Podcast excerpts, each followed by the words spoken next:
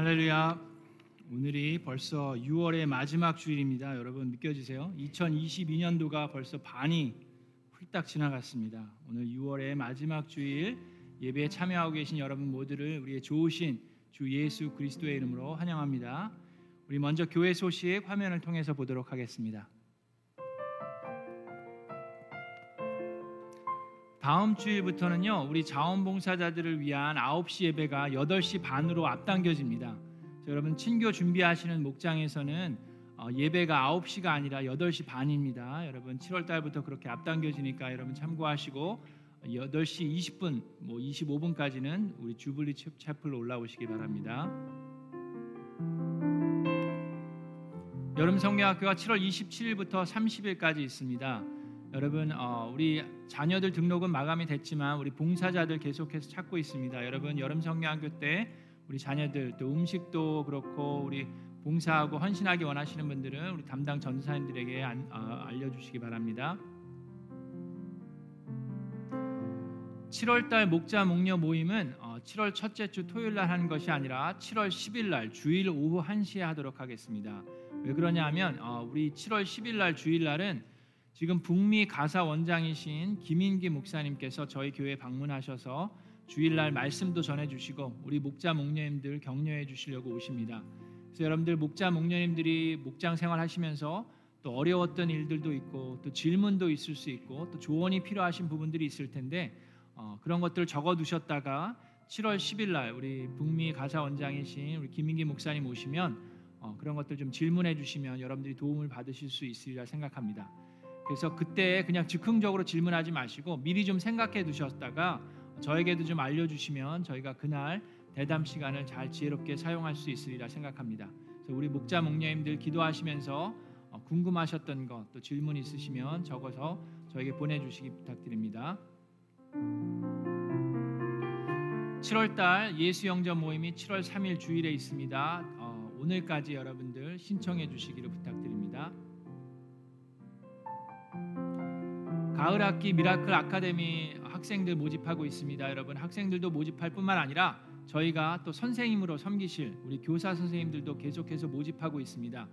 여러분들 토요일 날 오전에 3시간인데 우리 아, 아이들에게 한글도 가르치고 또 중국어, 스페인어도 가르치려고 하고 있는데 여러분들이 좀 봉사해 주셔서 헌신해 주시기를 부탁드리고 우리 교사로서 어, 우리 헌신해 주시기를 부탁드립니다. 그래서 관심 있고 기도하시는 가운데 마음이 있으신 분들은 우리 이혜리 목녀님에게 어, 알려주시기를 부탁드립니다. 또 우리 태국 단기봉사 선교팀들이 COVID 19 test kit을 어, 지금 모으고 있습니다. 그래서 여러분들 가정 가운데 아직 여유분이 좀 있으시면 우리 태국 팀에 donation 해주시기를 부탁드리고 우리 태국 팀과 또 탄자니아 아프리카 선교팀에 헌금하기 원하시는 분들은 지정 헌금해 주시기 바랍니다.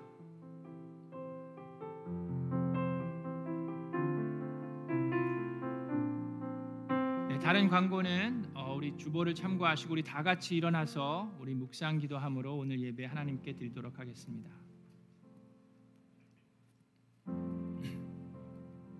온 땅아 주님께 환호성을 울려라. 기쁨으로 주님을 섬기고 환호성을 울리면서 그 앞으로 나아가거라. 너희는 주님이 하나님, 하나님이심을 알아라. 그가 우리를 지으셨으니 우리는 그의 것이요 그의 백성이요 그가 기르시는 양이다. 감사의 노래를 드리며 그 성문으로 들어가거라. 찬양의 노래를 부르며 그 뜰 안으로 들어가거라. 감사의 노래를 드리며 그 이름을 찬양하여라. 주님은 선하시며 그의 인자하심이 영원하고 그의 성실하심이 대대에 미치리로다. 아멘.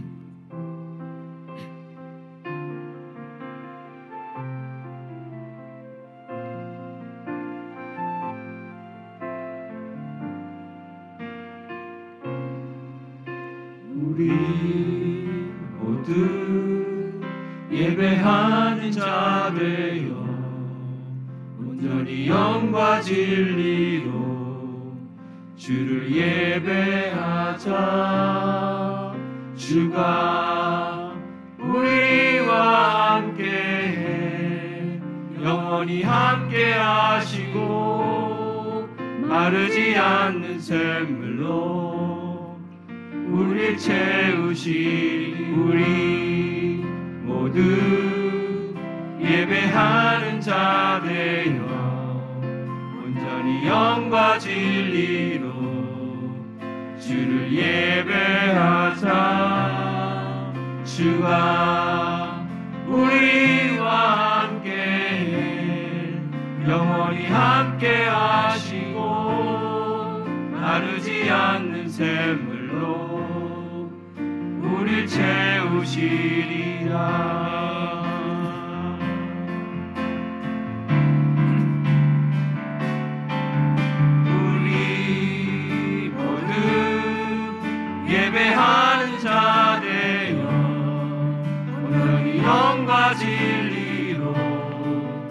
주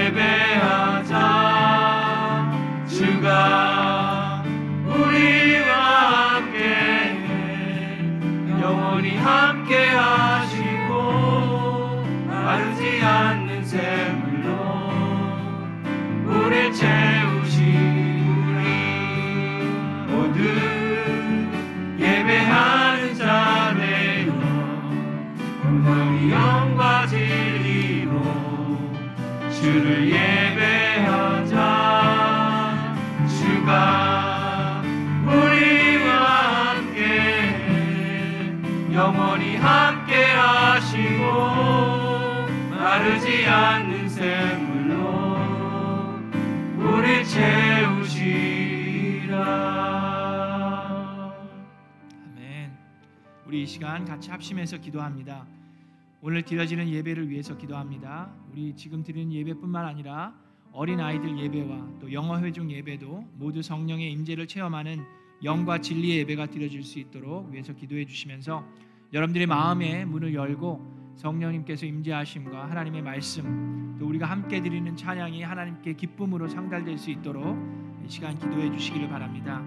또 연이어서 기도할 때 여러분들의 목장을 위해서 기도합니다. 어, 세교우들이 목장에 잘 배정될 수 있도록 위해서 기도해 주시고 모건, 모든 목원들이 함께 예수 그리스도의 제자로서 성숙해지고 성장해 갈 수 있도록 위해서 기도해 주시면서 여러분들의 목자님, 목녀님, 목부님을 위해서 기도합니다.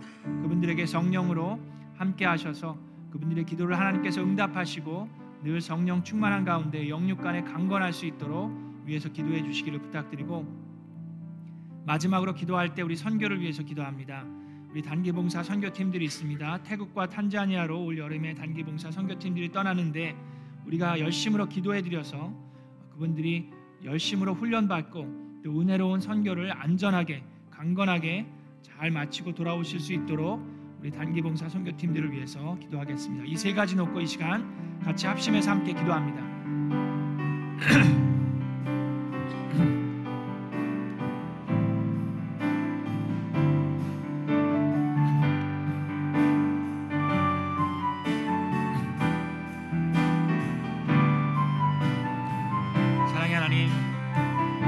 영이시니 예배하는 자가 영과 진리로 예배하라고 하셨습니다. 지금 이 시간 참여하고 계신 모든 분들 한분한 분의 마음이 정말 영으로 열리게 하여 주시고 하나님께서 그들을 위로하시고 그들을 격려하시고 하나님의 따스한 마음으로 품어 주시옵소서.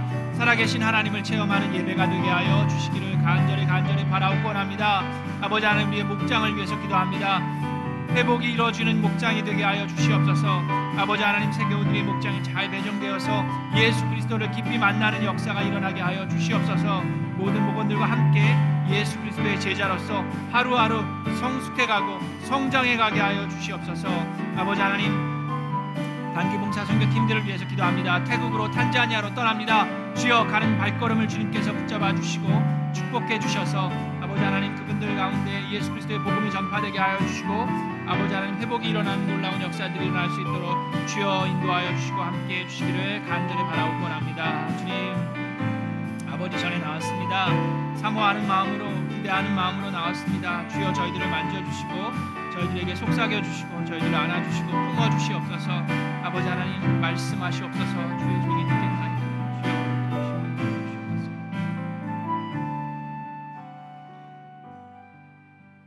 하나님 아버지 감사합니다.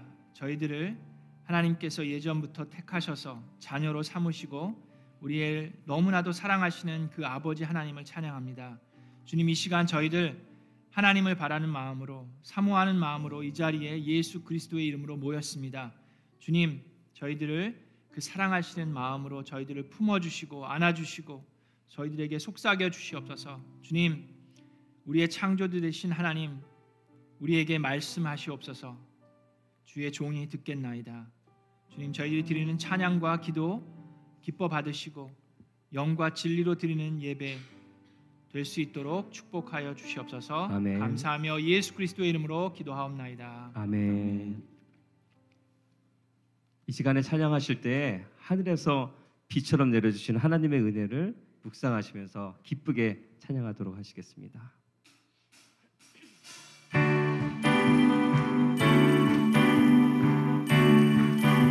주의 자비가 내려와 비가 내려와 내려와. 주의 자비가 봄비같이 주의 자비가 내려와 나를 던 주의 자비가 주의 자비가 내려와 내려와. 주의 자비가 봄비같이 주의 자비가 내려와 나를 던 주의 자비 주의 자비가 내려와 내려와. 주의 자비가 봄비같이 주의 자비가 내려와 나를 덮네. 해요. 해요. 주의 자비하신 나 해요. 주의 은혜로. 해요. 나는 영원히 춤추해요 자비하신 나 해요. 주의 은혜로 해요. 나는 영원히 춤추리. 주의 자비가 내려와. 주의 자비가 내려와 내려와. 주의 자비가 봄비같이. 주의 자비가 내려와. 나를 덮네. 주의 자비가 내려와 주의 자비가 내려와 내려와. 주의 자비가 봄비같이. 주의 자비가 내려와 나를 덮네 해요. 해요. 주의 자비하신가? 해요. 주의 은혜로. 해요. 나는 영원히 춤추리 해요 해요 주의 자비하신가? 해요 주의 은혜로. 해요 나는 영원히 춤추리. 우리 한 번 더 주의 자비가 내려와. 주의 자비가 내려와 내려와. 주의 자비가 봄비같이. 주의 자비가 내려와 나를. 주의 자비가 내려와 주의 자비가 내려와 내려와. 주의 자비가 봄비같이 주의 자비가 내려와 나를 덮네 해요 해요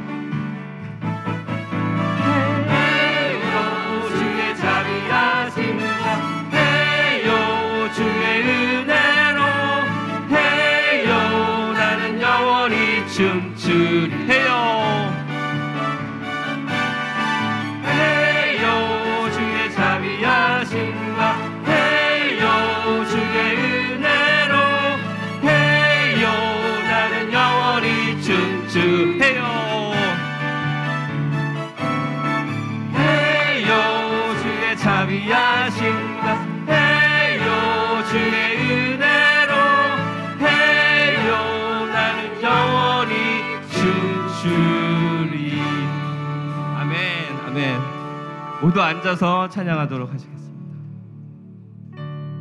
이 시간에 찬양하실 때 우리 안에 가장 귀한 이름이 예수의 이름인 것을 고백하며 찬양하도록 하시겠습니다. 예수 가장 귀한 그 이름. 예수 가장 귀한 그 이름.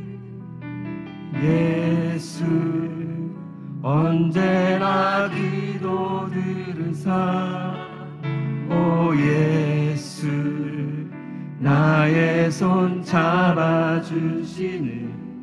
가장 귀한 귀한 한 번 더 할게요. 예수 가장 귀한 그 이름.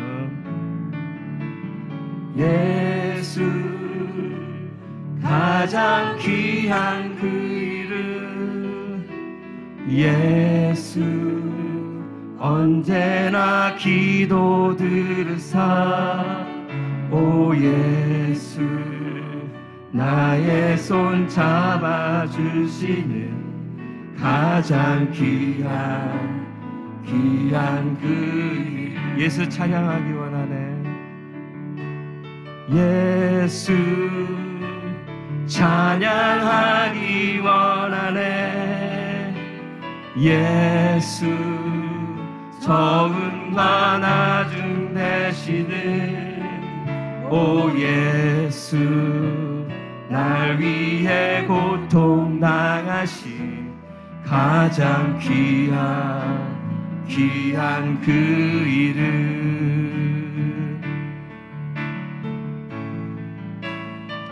예수 왕의 왕이 되신 주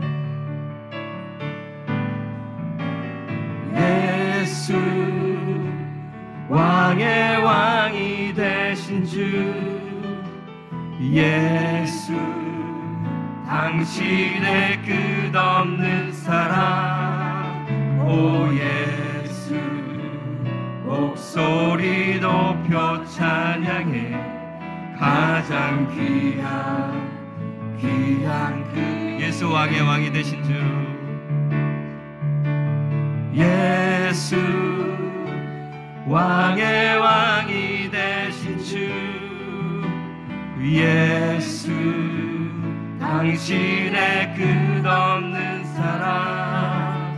오 예수 목소리 높여 찬양해. 가장 귀한 귀한 그더 큰 목소리 예수 왕의 왕의 왕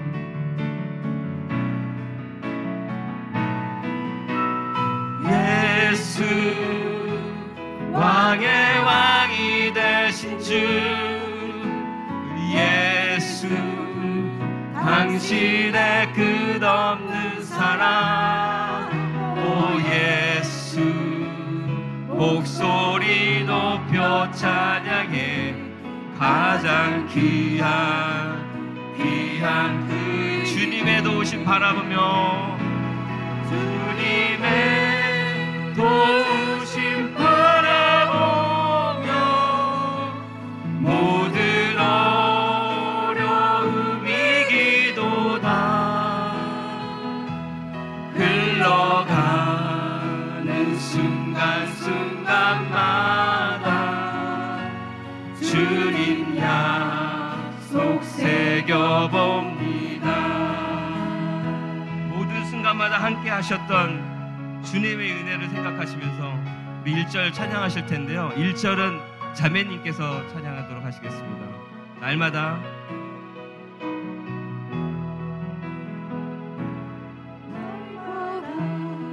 숨 쉬는 순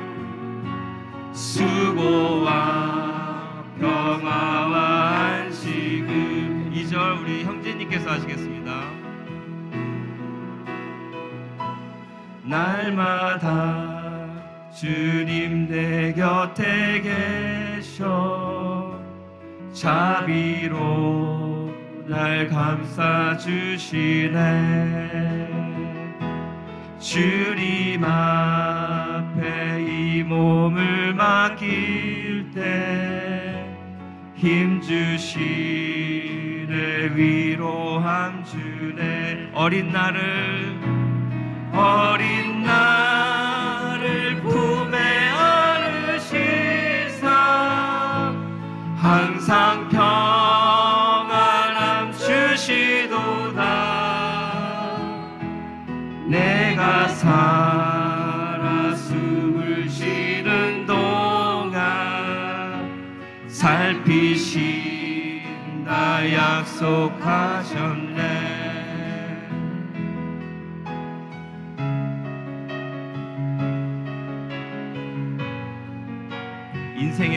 순간마다.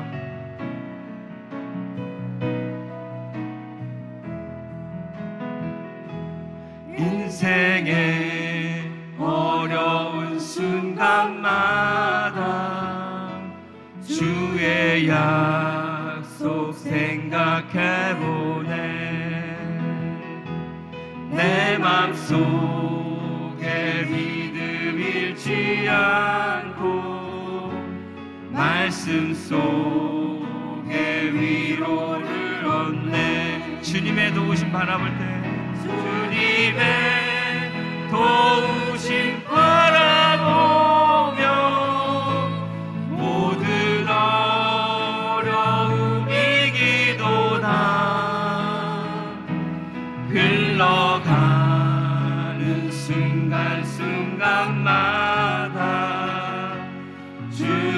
약속 새겨봅니다. 어린 나를 품에 안으시며 어린 나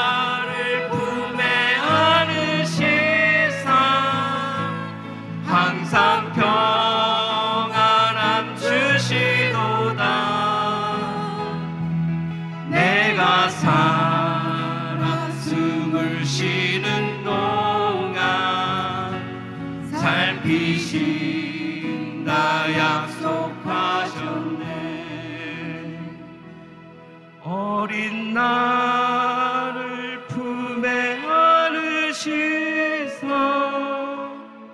항상 평안함 주시도다.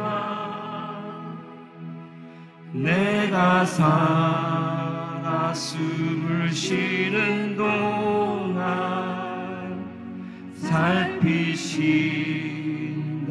약속하셨네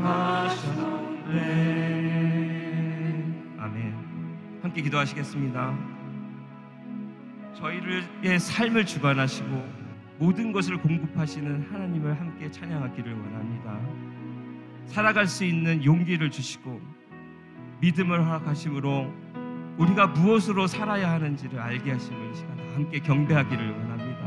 함께 기도하실 때 어린 우리들을 처음부터 끝까지 책임져 주시는 하나님의 은혜로움을 은혜로움 안에만 우리가 살 수 있기를 간절히 원하며 함께 기도하시겠습니다. 하나님 아버지 저희에게 하나님께 의지하는 믿음을 허락하셨으니 이 시간 더 믿음을 더 견고해야 하기를 원합니다.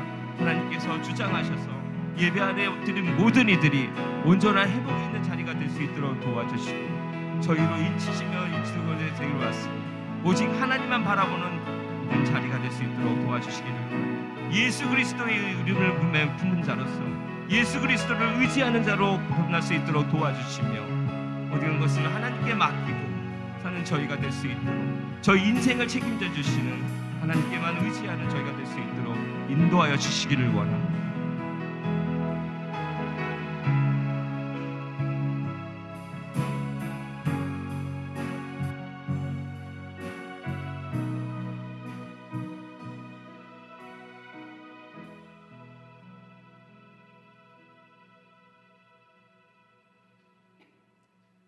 어제나 오늘이나 영원토록 동일하셔서 변함없이 우리를 사랑하시는 참 좋으신 하나님 아버지를 찬양합니다. 오늘 주님의 거룩한 날 복주시기 위하여 예배의 자리로 저희를 불러주심을 감사드립니다. 영원히 죽을 수밖에 없는 우리를 사랑하셔서 독생자를 십자가에 죽게 하시고 부활하셔서 우리로 하여금 이 날을 기뻐하며 예배하게 하신 하나님의 크신 은혜를 진심으로 감사드립니다. 그러나 이러한 은총을 받았음에도 불구하고 저의 삶을 뒤돌아볼 때에 부끄러운 것밖에 없습니다. 나만의 이익과 욕구만을 채우기에는 급급하며 분주한 우리지만 주님의 뜻을 위하여서는 마음과 정성을 다하지 못했음을 이 시간 고백합니다. 주님, 이 시간을 통하여 회개하오니 우리의 죄를 씻어 주시옵소서. 사랑의 하나님, 우리의 영혼이 말씀과 기도의 능력으로 회복되어지기를 간구합니다. 우리 모두 십자가 보혈의 능력을 날마다 체험하며 살아갈 때에 몸된 미라클랜드 교회가 성령의 불로 타오르게 하옵소서. 그리하여 이 어두운 세상에서 참 진리를 깨닫지 못한 채 헤매고 있는 수많은 영혼들을 주님 앞으로 인도하는 저희 각 목장이 되도록 저희를 사용하여 주시옵소서. 영혼 구원하여 제자 삼는 귀한 사명을 온전히 감당하는 미라클랜드 교회 되도록 주님 인도하여 주옵소서. 태국과 탄자니아로 떠나는 여름 단기 선교팀을 위하여 기도합니다.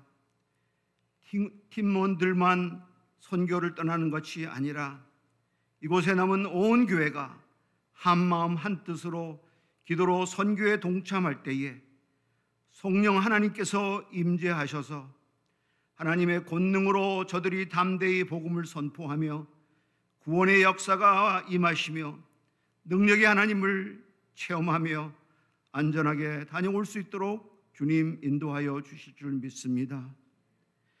오늘도 주님의 사자 백동진 목사님을 통하여 말씀 전하실 때에 저희의 마음이 활짝 열리게 하시고 말씀을 통하여 저희의 심령이 새로워지는 은혜를 체험케 하여 주시기를 원합니다. 말씀을 듣는 중에 병든 자가 치유함을 얻게 하시고 상처받은 영혼이 위로받게 하시며 연약한 심령이 샘을 얻게 할 때에 슬픔을 당한 자들에게는 위로와 평강이 임하기를 원합니다. 말씀을 듣고 말씀대로 순종하며 살아가기를 위하여 헌신하는 결단이 일어나게 하여 주시옵소서. 이 시간 드려지는 예배가 온전히 하나님만 영화롭게 하는 예배가 되기를 간절히 원하올 때에 이 모든 말씀 살아계신 예수 그리스도의 이름으로 기도하여 싸움나이다. 아멘.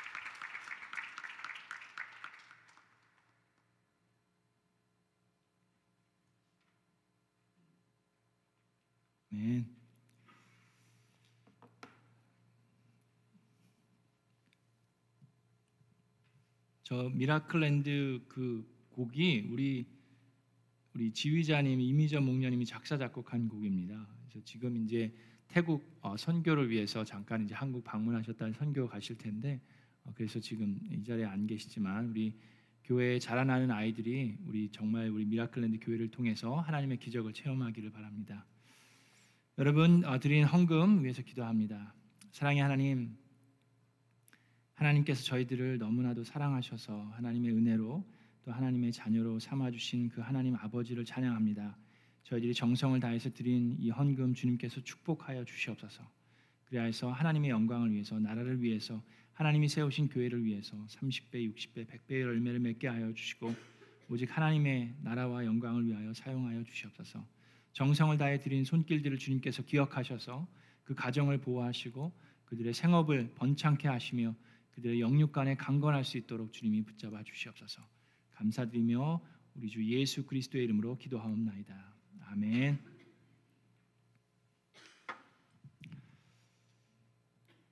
자 오늘은 여러분 어, 구약 성경에서 잠깐 퍼즐을 하고 신약 성경에 있는 말씀을 보겠습니다. 여태까지 진도를 쭉 따라갔는데 그 진도에서 잠깐 벗어나서 오늘은 빌레몬서에 있는 어, 이야기를 좀 나누려고 합니다. 그래서 오늘 은혜 받으실 하나님 말씀은 빌레몬서. 빌레몬서는 1장밖에 없습니다. 한 장밖에 없는데 17절부터 21절에 있는 말씀을 저하고 한 절씩 교독하도록 하겠습니다. 우리 다 같이 일어나서 하나님 말씀 함께 듣겠습니다. 어, 빌레몬서 1장 17절부터 21절 저하고 한 절씩 교독합니다. 그러므로 그대가 나를 동역자로 동지로 생각하면 나를 맞이하듯이 그를 맞아 주십시오. 그가 그대에게 잘못한 것이 있거나 빚진 것이 있거든 그것을 내 앞으로 달아놓아 주십시오. 나 바울이 친필로 이것을 씁니다. 내가 그것을 갚아주겠습니다. 그대가 오늘의 그대가 된 것이 나에게 빚진 것이라는 사실을 나는 굳이 말하지 않겠습니다. 형제여, 나는 주님 안에서 그대의 호의를 바랍니다. 그리스도 안에서 나의 마음에 생기를 넣어 주십시오. 함께 읽겠습니다. 나는 그대의 순종을 확신하며 이 글을 씁니다. 나는 그대가 내가 말한 것 이상으로 해 주리라는 것을 압니다. 아멘. 이것은 하나님의 말씀입니다. 자, 우리 앉으시기 전에 주변에 있는 분과 인사하겠습니다. 잘 오셨습니다. 반갑습니다. 하늘 복 많이 받으세요. 하나님의 미라클이 됩시다. 주변에 있는 한 대여섯 분하고는 인사해 주세요. 예.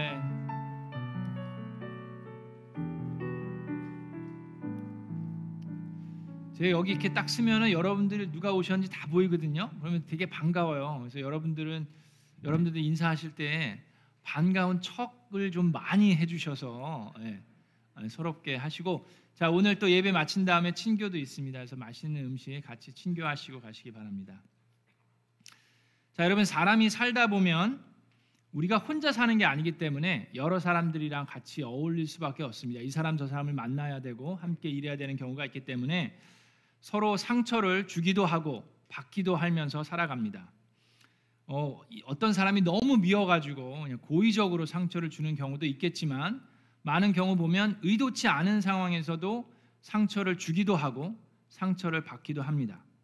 그리고 그게 뭐 비그리스도인들만 그러는 게 아니라 그리스도인들도 예수님을 믿는 사람들도 서로 아픔이 있고 또 상처를 주기도 하고 받기도 하면서 살아갑니다. 자, 그럴 때 우리는 나의 잘못한 것이 있으면 그것을 인정하고 회개하고 용서하고 회복시키는 그런 일들이 우리의 삶 가운데 이루어져야 합니다.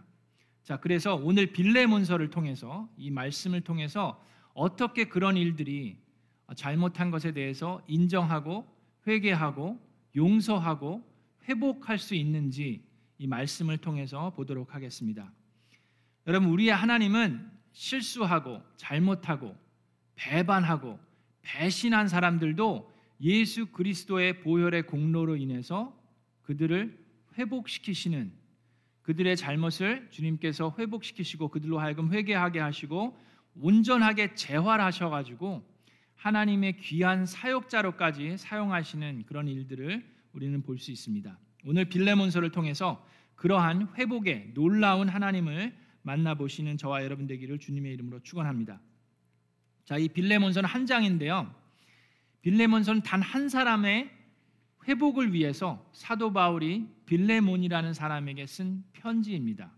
이 오네시모라는 사람을 회복시키기 위해서 사도 바울이 간청하는 마음을 담아서 빌레몬에게 쓴 책입니다. 자, 근데 이 보면은 이 서신서를 가만히 들여보면 저를 보세요. 이 삼각관계가 있습니다. 삼각관계가 있는데 하나는 드러나 보이는 아주 그냥 빤히 들여다 보이는 삼각관계가 있고 어떤 또 다른 한 삼각관계가 있는데 그거는 이렇게 숨겨져 있는 삼각관계가 있습니다. 자, 그 삼각관계를 통해서 어떻게 회복이 되는지를 보게 되는데요. 이 드러나 있는 관계는 사도 바울이 있고 그 다음에 빌레몬이 있고 오네시모라는 사람이 있습니다. 사도 바울이 지금 빌레몬에게 오네시모에 대해서 쓴 책입니다. 그래서 여기 관계가 있어요. 바울과 빌레몬의 관계가 있고 바울과 오네시모의 관계가 있고 오네시모와 빌레몬과의 관계가 있습니다. 자, 먼저 이 빌레몬을 좀 들여다 보겠는데 빌레몬은 꽤 넉넉한 그리스도의 가정의 아, 가장입니다. 그리고 오늘날 우리가 보면 빌레몬 목장의 목자라고 생각하시면 됩니다. 지금 사도 바울 편지를 쓰는데 빌레몬에게 쓰지만 빌레몬의 아내와 가족들뿐만 아니라 빌레몬 집에서 모이고 있는 빌레몬 목장 식구들에게 그 교회에게 지금 편지를 쓰고 있다라고 1절에 얘기하고 있습니다. 자, 그런 상황에서 그 당시에 로마 시민들 중에 좀 넉넉한 사람들은 모든 가정마다 노예들이 있었어요. 종이 있었습니다. 그래서 그 종들을 통해서 노예들을 통해서 그의 부유를 축적하고 더 넓히는 일들이 보편화돼 있었던 사전 어, 그런 상황입니다. 로마 제국에서는 그들의 힘을 계속 유지하기 위해서 이 노예들이 참 많이 있었는데 그 노예들이 들고 일어나면 안 되잖아요. 막 폭동을 일으키든지 그러면 안 되니까 그 노예들을 다루는 엄한 규칙들이 있었습니다. 그 중에 하나가 노예들이 만약에 주인에게서 도망을 가다가 잡혀오면은 그들을 그냥 뭐 회초리를 대고 뭐 감옥에 가두는 정도가 아니라 극기하는 심하면 죽임을 당할 수도 있는 그런 상황이었습니다. 자, 그런 상황이었는데 이 오네시모라는 종이 한 명 있었는데 그가 도망을 갑니다. 도망을 가서 로마로 숨어 들어갑니다. 로마는 사람이 숨기에 아주 좋은 도시였어요. 사람들이 워낙에 많기 때문에 이렇게 도망 나온 노예들이 숨어 들어가기 아주 적당한 곳이었습니다. 근데 오네시모가 거기 들어갔는데 거기서 누구를 만납니까? 바로 사도 바울을 만나게 됩니다. 자, 근데 오늘 읽으신 이 본문에 보면 이 사도 바울과 빌레몬 또 사도 바울과 오네시모 모두 다 아주 깊은 관계가 있음을 알게 됩니다. 19절에 아까 읽은 걸 보면 나 바울이 친필로 이것을 씁니다. 그러면서 내가 만약에 오네시모가 빚진 것이 있으면 그걸 갚아주겠습니다라고 얘기하면서 그대가 그대는 누구예요? 빌레몬을 얘기합니다. 빌레몬이 오늘 그대가 그대가 된 것은 사도 바울인 나에게 빚진 것이라는 사실을 나는 굳이 말하지 않겠습니다 라고 말은 다 해놓고 안 하겠대요. 예. 당신은 오늘 당신이 된 건 나 때문에 된 거. 그게 무슨 얘기입니까? 빌레몬은 그냥 평범하게 자기 잘 먹고 잘 살려고 사는 사람이었어요. 그랬는데 골로새에서 사도 바울을 만남으로 인해서 예수 그리스도로 거듭난 그리스도인이 되었습니다. 그래서 제자로서 살아가고 있는 모습이에요. 그것을 사도 바울은 어, 다시 한번 remind 해주는 겁니다. 그게 이제 빌레몬하고의 관계였고, 자 오네시모스라는 사람은 이 빌레몬의 집에서 도망을 나와가지고 지금 숨어 들어갔는데 그 감옥에서 사도 바울을 만나게 됐고, 그로 인해서 예수님을 영접하고 새로 거듭납니다. 뿐만 아니라 오네시모는 사도 바울에게 큰 도움을 주는 사람이 됐어요. 지금 감옥에 갇혀 있으니까 좀, 좀 도움이 필요한데 오네시모는 옆에서 사도 바울에게 은혜를 입었기 때문에 옆에서 잘 도와주고 있었습니다. 그래서 사도 바울은 오네시모를 계속해서 옆에 두고 싶어 했어요. 그럼에도 불구하고 사도 바울이 오네시모와 이 빌레몬과의 관계를 알고 있었기 때문에 오네시모를 다시금 빌레몬에게 보내서 화해하도록 인도하고 있는 겁니다. 그러면서 얘기합니다. 내가 오네시모가 꼭 필요한 사람입니다. 나에게. 그럼에도 불구하고 내가 오네시모를 당신에게 다시금 보내니까 여러분 아 그 빌레몬에게 얘기합니다. 그냥 받아주는 정도가 아니라 그냥 용서해주고 다시금 노예로 사용하여 주십시오가 아니에요. 사도 바울이 지금 요구하고 있는 건 그 정도가 아닙니다. 지금 사도 바울이 요구하고 있는 건 빌레몬에게 오네시모를 그냥 용서해서 노예로 사용하여 주십시오가 아니라 나를 대하듯이 나 사도 바울을 대하듯이 오네시모를 동역자로 세워주기를 바랍니다 라고 얘기를 하고 있는 겁니다. 자 여기서 사용하고 있는 동역자 오늘 설교 제목이 코이노니아인데요. 이 코이노니아는 우리가 아는 그 친교 펠로십으로 번역이 되어 있는데 원래 그 유래를 보면 코이노노스라는 단어를 쓰는데 그 단어는 바로 이 동역자라는 단어입니다. 자, 그래서 오네시모를 보내는데 다시금 종으로 회복시켜서 일을 시키십시오가 아니라 당신의 동역자로 예수 그리스도 안에 있는 동역자로 세워 주시고 환영해 주십시오라고 얘기하는 겁니다. 자, 근데 여러분 이거는 좀 뻔뻔하고 무리가 있는 요구 아닙니까? 한번 생각해 보세요. 빌레몬의 입장에서 본인의 돈을 갈취해서 도망간 종이 지금 사도 바울의 편지를 하나 들고 나타나는 거예요. 자, 근데 생각해 보세요. 빌레몬 집에는 오네시모만이 종이 아니었다. 다른 종들이 있었어요. 다른 노예들이 있었습니다. 거기서 일하고 있는 사람들이 있었어요. 근데 그럼 다른 노예들은 어떻게 합니까? 그 사람들 입장에서 보면 이건 뭐예요?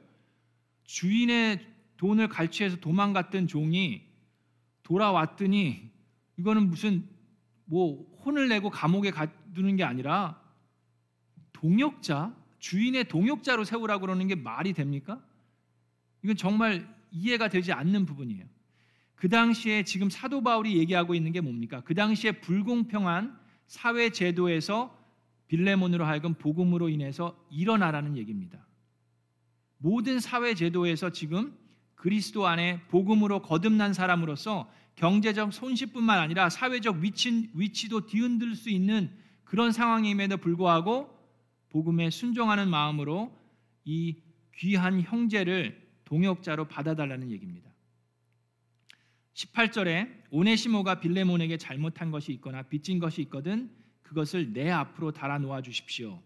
나 바울이 친필로 이것을 씁니다. 내가 그것을 갚아 주겠습니다라고까지 얘기를 합니다. 자, 여기서 예수 그리스도의 복음이 살며시 숨어져 있습니다. 하나님께서 우리의 죄를 대신 갚아 주신 것처럼 사도 바울도 그렇게 하겠다라고 얘기를 합니다. 종이었던 오네시모를 그냥 형제로 받아 달라는 얘기입니다. 근데 마지못해서 용서하는 정도가 아니라 더할 나위 없이 따뜻하게 바울을 맞이하듯이 맞아 달라고 요청합니다. 그리스도 안에서는 여자나 남자나 유대인이나 헬라인이나 종이나 주인이 없다라는 그 말씀을 기억하게 하는 것입니다. 고린도후서 5장 17절부터 17절에 이런 말씀이 있습니다. 자, 화해에 대해서 하나님께서 하시는 말씀인데 고린도후서 5장에 누구든지 그리스도 안에 있으면 그는 새로운 피조물입니다.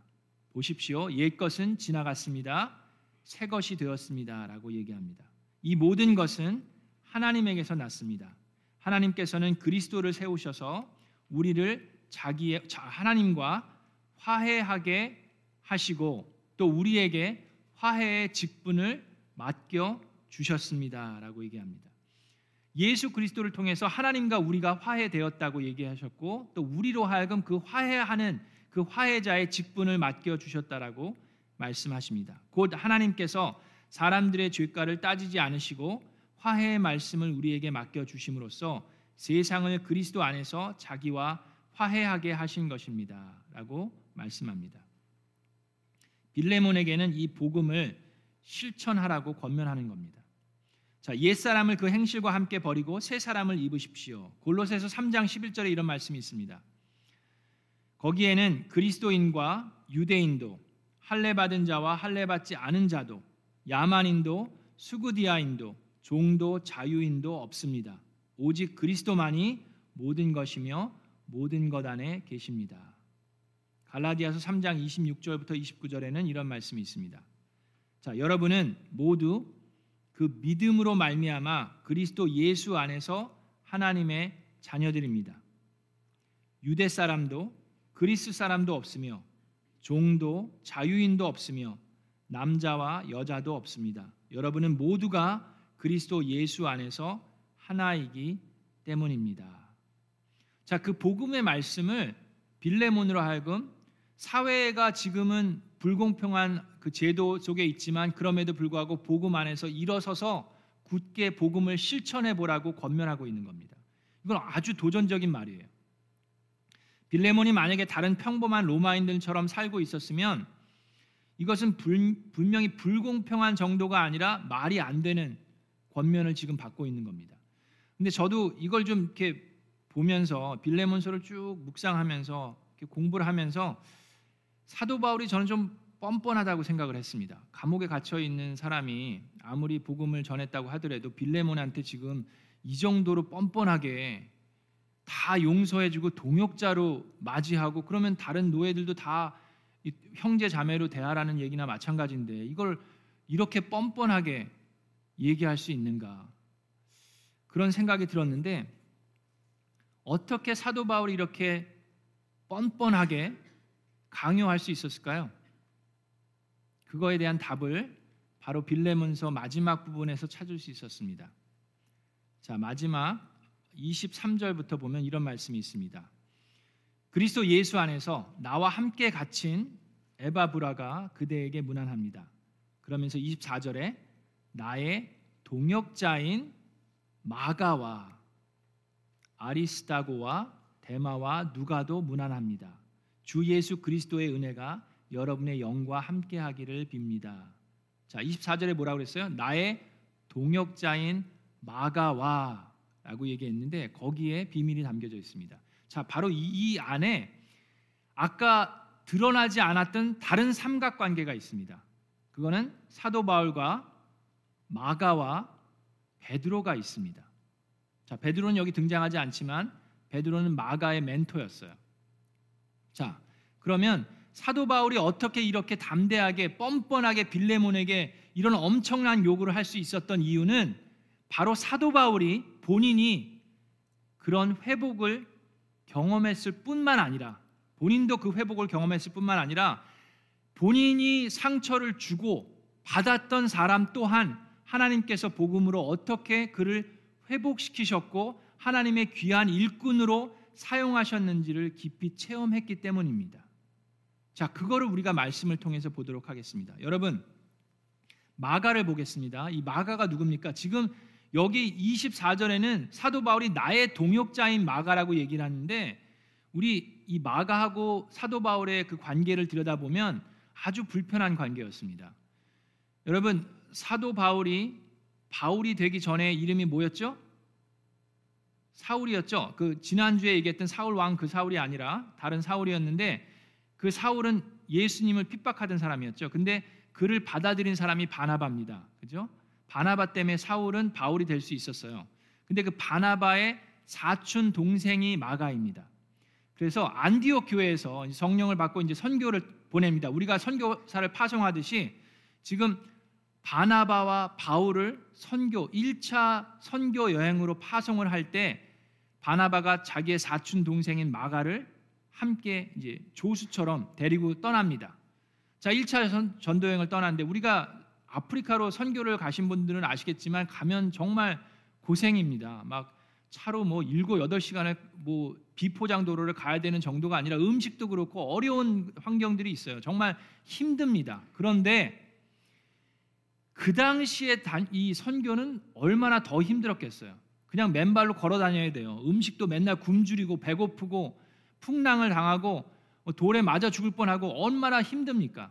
자 그런 상황 그리고 이제 바울과 같이 가는 게 얼마나 힘들겠어요. 지금 예수님을 핍박하던 사람인데 그들이 그가 선교사가 돼서 가니 교회들도 좀 의심하는 상황이고 여러 가지 상황이 어려웠어요. 그래서 마가가 어떻게 했냐면 1차 선교 여행에 떠났는데 중간에 두 손 들고 포기를 합니다. 그리고 자기의 사촌 형인 바나바와 바울을 그냥 나몰라라 하고 돌아갑니다. 파송했던 안디옥 교회로 돌아가는 게 아니라 자기 엄마 집으로 돌아가요. 이 마가는 좀 부유한 집에서 곱게 자란 사람입니다. 그래서 그런지 이 선교 여행하는 게 쉽지 않았어요. 중간에 다 포기하고 그냥 바울에게 등지고 도망가듯이 떠나갔던 거예요. 자, 그래 그게 이제 사도행전 12장에 나오는데 그게 1차 여행이었습니다. 2차 선, 선교 여행을 떠나려고 사도행전 15장에 보면 그랬을 때 바나바는 이 사촌 동생인 마가를 다시금 데리고 가기를 원했어요. 그랬을 때 사도 바울이 어떻게 합니까? 난리를 치죠. 사도 바울이 말도 안 된다. 어떻게 저런 마마보 우리를 버리고 도망간 저런 아이를 어떻게 다시 데려가냐? 나는 나는 못한다. 그래가지고 바나바와 바울이 심하게 다툽니다. 누구 때문에?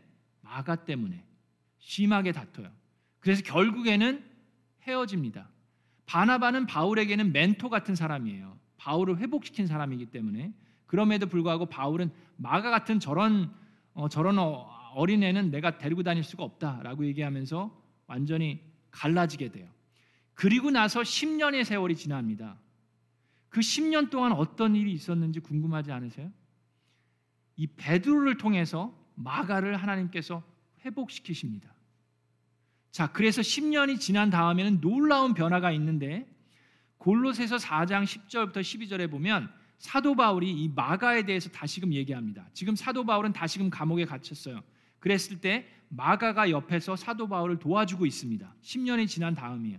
그러면서 하는 얘기가 골로새에 있는 교회에게 내가 마가를 보낼 텐데 사도 바울이 얘기합니다. 내가 마가를 보낼 텐데 여러분에게 마가가 가거든 잘 영접해 주기를 사도 바울이 권면하고 있습니다. 뿐만 아닙니다. 골로새서 아 디모데 후서 4장에 또 이런 말씀이 있습니다. 디모데 후서는 지금 사도 바울이 이제 거의 죽을 때가 됐어요. 본인이 이제 곧 죽을 거라는 걸 알고 있습니다. 그러면서 마지막 서신을 쓰면서 디모데에게 호소합니다. 디모데후서 4장 9절부터 11절에 보면 디모데에게 마지막 서신을 쓰면서 속히 나에게 와달라고 요구합니다. 감옥에 있으면서 나에게 도움이 필요하니까 와달라고 요구를 하면서 올 때 그냥 오지 말고 마가를 데리고 와달라고 얘기합니다. 그러면서 마가는 나에게 아주 필요한 사람입니다라고 얘기를 해요. 그 10년 사이에 마가를 완벽하게 하나님께서 회복시킨 것을 사도 바울이 체험을 했어요. 여러분 아시지만 사도 바울도 마찬가지 아닙니까? 사도 바울이 어떤 사람입니까? 스테반 집사 그 성령 충만한 집사님 죽을 때 그 앞잡이 했던 사람이 바로 사울입니다. 그리스도인들을 그렇게 핍박했던 사람이에요. 그럼에도 불구하고 예수님께서 사울을 바울로 회복시키셔서 이 신약 성경을 쓰게 하신 그런 회복의 놀라운 역사를 예수님께서 이루셨습니다. 그렇기 때문에 사도 바울은 고린도전서 11장에 이렇게 얘기합니다. 15장 9절부터 10절에 이런 말씀이 있습니다. 나는 사도 바울이 얘기합니다. 나는 사도들 가운데서 가장 작은 사도입니다. 사도 바울의 고백입니다. 나는 사도라고 불릴 만한 자격도 없습니다. 그것은 내가 하나님의 교회를 박해했기 때문입니다라고 본인 스스로의 모습을 나타내요. 그런 사울인데 그런 바울인데도 불구하고 하나님께서 그를 회복시키셔서 놀라운 하나님의 일꾼으로 사용하셨습니다. 여러분 베드로도 마찬가지예요. 이 마가의 멘토인 베드로. 베드로전서 5장 13절에 보면 마가를 베드로는 나의 아들이라고까지 호칭합니다. 교회 역사를 공부하면 베드로가 바로 마가의 멘토로서 역할을 많이 했어요. 그래서 마가 복음을 누가 썼습니까? 마가가 썼죠. 베드로가 쓴 게 아니라. 근데 베드로의 영향을 많이 받았어요. 그래서 그 마마보이였던 마가가 예수 그리스도의 그 삶을 쓸 수 있는 마가복음을 저술하게 됩니다.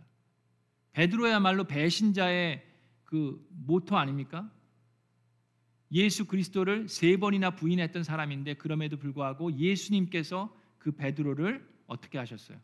회복시키셨습니다.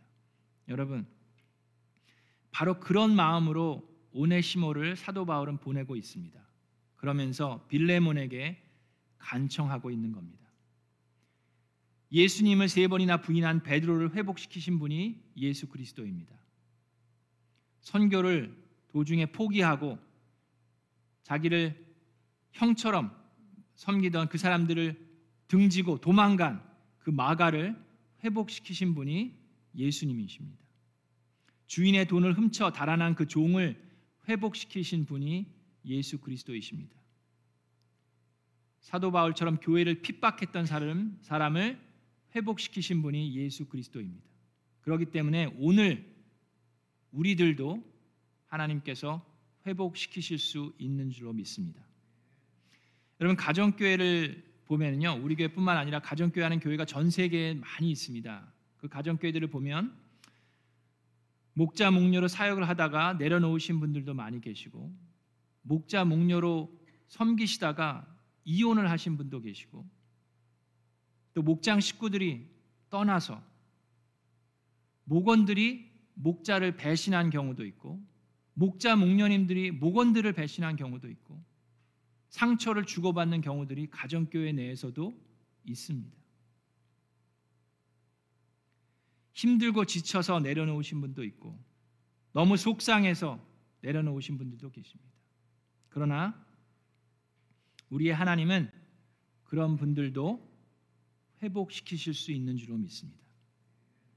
마가 때문에 바울과 바나는 다투다 못해 갈라졌어요. 바울 때문에 스테반 집사님은 목숨을 잃었습니다.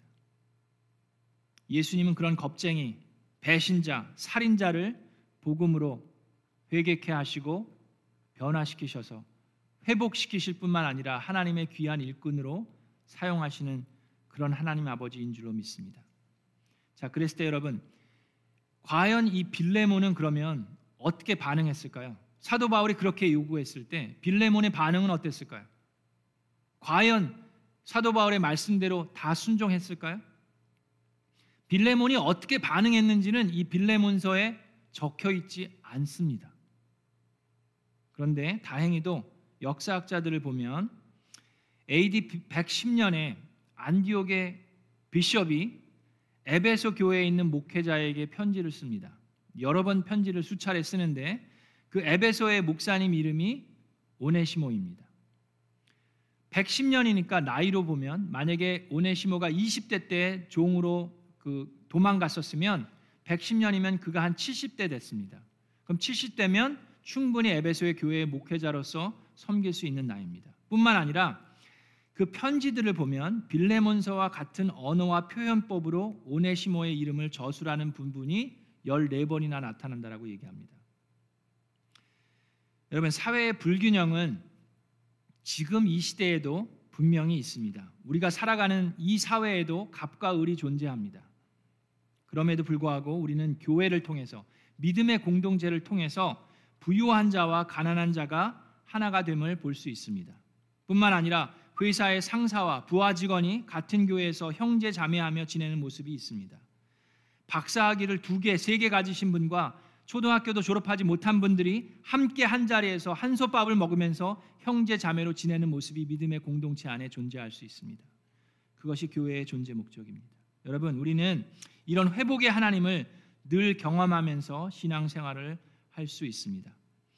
여러분, 우리 중에 지금 여러분 중에 오네시모 같은 사람이 있을 수 있습니다. 그리고 여러분 중에 빌레몬 같은 사람이 있을 수 있어요. 또 우리 중에 바울과 같은 사람이 있을 수 있습니다. 자, 그러면 여러분의 반응은 어떻습니까? 만약에 내가 오네시모처럼 잘못한 게 있어요. 남에게 착취를 하고 상처를 주고 도망을 갔어요. 그 오네시모에게 바울이 이 편지를 들고 빌레몬에게 가라고 그랬을 때 오네시모의 마음이 편했을까요? 절, 절대로 그렇지 않았을 것 같아요. 어떻게 다시금 뻔뻔하게 주인의 집에 가서 나를 동역자로 사용하여 주십 그게 말이 됩니까? 오네시모도 쉽지 않았을 거예요. 빌레몬의 마음은 어땠을까요? 빌레몬은 이거 이거는 정말 아니 그럼 나보고 지금 로마 시대에 살고 있는데 모든 사회의 이 불공평한 제도에서 그 들고 일어나서 모든 사람들을 형제 자매로 받아들이라는 얘기입니까? 경제적인 손실이 뭐, 뭐 사도 바울이 갚아주겠다고요? 돈을 갚는 게 문제가 아니죠. 지금 오네시모는 이건 배은망덕한 배신자인데 이를 나의 그냥 용서해 주는 게 아니라 동역자로 환영해 달라니. 여러분 그거 할 수 있을 것 같으세요?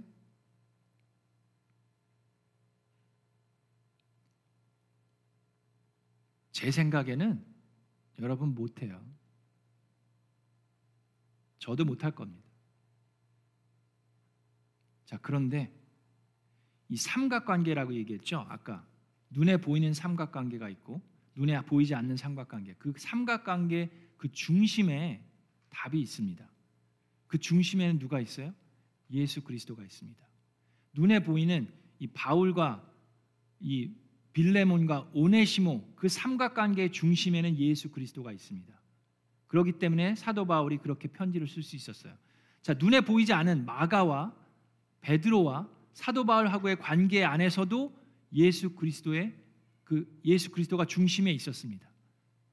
자, 거기에서 답을 찾을 수 있습니다. 여러분, 우리가 오네시모이든 빌레몬이든 바울이든 그런 인정, 나의 잘못한 것에 대한 인정과 회개와 용서와 회복이 있을 수 있는 유일한 방법이 하나 있는데 그 방법을 바로 예수님께서 베드로에게 물으시는 질문을 통해서 우리에게 답해 주십니다. 요한복음 21장에 어떤 모습이 있습니까? 예수님께서는 부활하셨어요. 근데 베드로는 세 번이나 예수님을 부인했던 그 베드로는 다시금 물고기나 잡고 있습니다. 자, 그랬을 때 예수님이 나타나셔서 베드로와 제자들 앞에 질문을 하시죠. 그 질문에 바로 답이 있습니다. 예수님께서 뭐라고 얘기하십니까? 그 유명한 말 있잖아요. 세 번이나 똑같은 질문 하시잖아요. 예수님께서 베드로에게 그때 뭐라고 얘기하십니까? 요한복음 21장에 예수님께서는 이렇게 얘기하십니다. 요한의 아들 시모나 라고 먼저 얘기하세요. 왜 그럽니까? 베드로라는 이름은 누가 준 거예요? 예수님이 주셨어요. 그런데도 불구하고 베드로라고 부르지도 않고 요한의 아들 시모나라고 부르십니다. 그 얘기는 뭐예요? 베드로에게 네가 나를 만나기 전에 너의 모습을 기억하라는 얘기입니다. 우리 또한 마찬가지입니다. 빌레몬도 마찬가지입니다. 오네시모도 마찬가지고 사도 바울도 마찬가지고 베드로도 마찬가지입니다. 우리가 다른 사람들을 용서하기 위해서는 나 자신을 먼저 알아야 합니다. 내가 먼저 용서받은 사람임을 알아야 합니다. 빌레몬도 마찬가지였어요. 그래서 사도 바울이 얘기합니다. 그대가 오늘의 그대가 된 것은 나에게 빚진 것이라는 사실을 굳이 말하지 않겠습니다 하면서 다 말하죠. 빌레몬도 넉넉한 사람이었지만 예수 그리스도를 만나기 전에는 천국의 소망이 없는 사람이었어요. 오네시모도 마찬가지입니다. 주인의 돈을 갈취해서 도망간 종이었어요. 그를 회복한 하나님. 바울도 교회를 핍박하고 스테반 집사님을 죽인 사람입니다. 그 모습을 기억하라고 얘기하십니다. 우리가 다른 사람을 용서할 수 있는 것은 우리가 용서를 받았기 때문입니다. 자, 그리고 나서 예수님이 베드로에게 질문합니다. 요한의 아들 시모나 그 후에 하신 질문이 뭐예요? 내가 나를 사랑하느냐? 빌레몬에게 예수님은 네가 오네시모를 사랑할 수 있느냐라고 물어보지 않으셨어요. 그건 사랑할 수 없어요. 어떻게 사랑합니까? 예수님이 하신 빌레몬에게 사도 바울을 통해서 하신 질문은 내가 예수 그리스도를 사랑하느냐입니다. 그것이 우리가 교회 안에서 회복이 가능할 수 있는 유일한 방법입니다. 여러분, 예수 그리스도 사랑하십니까? 그 사랑을 여러분들이 체험하셔야만 합니다. 예수 그리스도께서 여러분들을 얼마만큼 사랑하는지 그걸 체험하시는 순간 여러분들도 예수님을 사랑할 수 있고 예수님을 사랑함으로 오네시모 같은 사람을 회복시킬 수 있습니다. 사도 바울 같은 사람을 회복시킬 수 있고 베드로 같은 배신자를 용서할 수 있습니다. 바로 그런 회복이 우리 미라클랜드 교회 여러분이 속한 목장에 여러분들의 삶 가운데 풍성하게 넘쳐나기를 우리의 좋으신 주 예수 그리스도의 이름으로 축원합니다. 우리 이 시간 주신 말씀 생각하면서 잠시 묵상 기도하겠습니다. 조용히 오늘 주신 말씀 생각하면서 조용히 기도합니다. 묵상 기도합니다.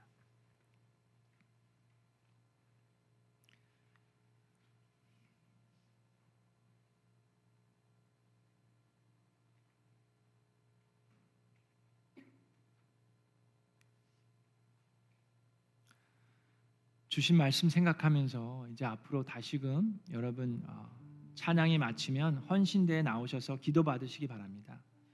여러분들 마음속에 하나님께서 성령으로 만져주신 부분이 있으면 하나님 저를 용서해 주시옵소서. 제가 용서해야 될 사람이 있으면 주님 저로 하여금 용서할 수 있도록 힘을 주시옵소서. 또 여러분들이 선교를 떠날 때에도 기도가 필요하면 앞으로 나오시고 예수 영접을 원하시는 분들 앞으로 나오셔서 헌신대 적으시고 기도 받으시기 바랍니다. 여러분들 일상생활에 크고 작은 일들 하나님께 기도하기를 원하는 것들 나오셔서 기도 제목 적으시면 제가 여러분들을 위해서 일주일 동안 기도해 드립니다. 우리 이 시간 주신 말씀 생각하면서 다 함께 일어나서 우리 찬양하겠습니다. 죄에서 자유를 얻게 함은 268장. 주님의 보혈의 능력을 우리가 믿으면서 함께 찬양합니다. 죄에서 자유를 얻게 함은 보혈의 능력 주의 보혈 시험을 이기고 승리하니 참 놀라운 능력이로다. 아멘. 주의 보혈 주의 보혈 또다 주의 피 믿으오. 주의 보혈 그 어린 양의 매우 귀중한 피로다. 육체의 정욕을 육체의 정욕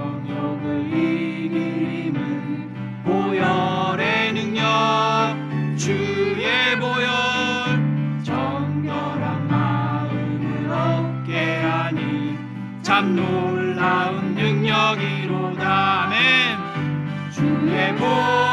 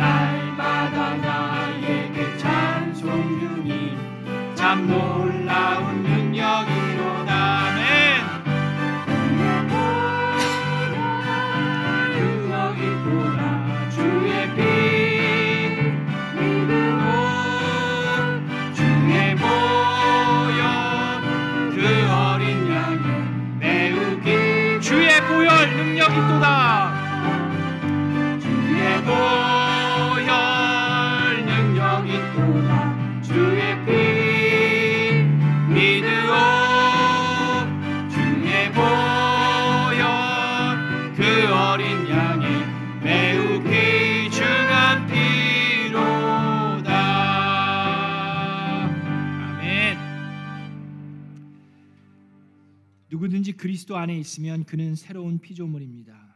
옛 것은 지나갔습니다. 보십시오. 새 것이 되었습니다. 이 모든 것은 하나님에게서 났습니다. 하나님께서는 예수 그리스도를 내세우셔서 우리를 하나님과 화해하게 하시고 또 우리에게 화해의 직분을 맡겨 주셨습니다. 곧 하나님께서 사람들의 죄과를 따지지 않으시고 화해의 말씀을 우리에게 맡겨 주심으로써 세상을 그리스도 안에서 하나님과 화해하게 하신 것입니다. 주님 정말로 그렇습니다. 도저히 용서할 수 없는 사람들이 있습니다. 나에게 너무나도 큰 아픔을 상처를 준 사람들이 있습니다.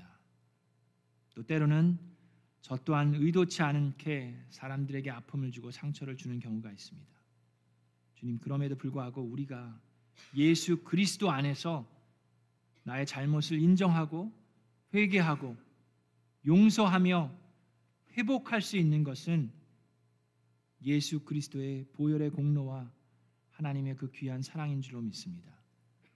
나를 용서하신 그 하나님, 그 예수 그리스도를 사랑하기 때문에 내가 오네시모스를 내가 오네시모를 용서하고 회복시키며 사랑할 수 있는 줄로 믿습니다. 사울과 같이 교회를 핍박했던 자를 바울로 세우셔서 귀한 하나님의 말씀을 쓰셨습니다. 자기를 이끌어준 그 형들을 나 몰라라 등지고 도망간 그 마가를 주님께서 회복시키셔서 마가 복음서를 쓰셨습니다. 동일한 하나님께서 나를 회복시키실 수 있는 줄로 믿습니다. 우리 미라클랜드 교회에 그런 회복의 역사가 일어나게 하시옵소서. 이제 평안한 마음으로 돌아가십시오. 선한 일에 용기를 가지시며 악을 악으로 갚지 마십시오. 항상 연약한 자를 도우시며 병든 자를 찾아보시며 곤란 당하는 이웃을 위로하십시오. 모든 사람을 존경하며 주님께 봉사하고 주님을 사랑하십시오. 모든 일에 믿음과 사랑으로 행하시며 어떤 일에도 소망을 포기하지 마십시오. 그리고 거룩하신 성령께 순종하며 기쁨과 감사의 생활을 해 나가십시오. 우리 하나님 아버지는 여러분을 항상 도와주실 것입니다. 이제는 우리 주 예수 그리스도의 은혜와 하나님 아버지의 극진하신 사랑하심과 성령님의 감화 감동 교통하시는 역사가 예수 그리스도 보혈의 공로로 새로운 피조물이 된 우리 모두가 우리 주변에 있는 나에게 아픔과 상처를 준 사람들을 회복시키기로 결심하고 결단하는 하나님의 귀한 백성들에게 지금으로부터 영원토록 함께 하시기를 간절히 축원하옵나이다. 아멘.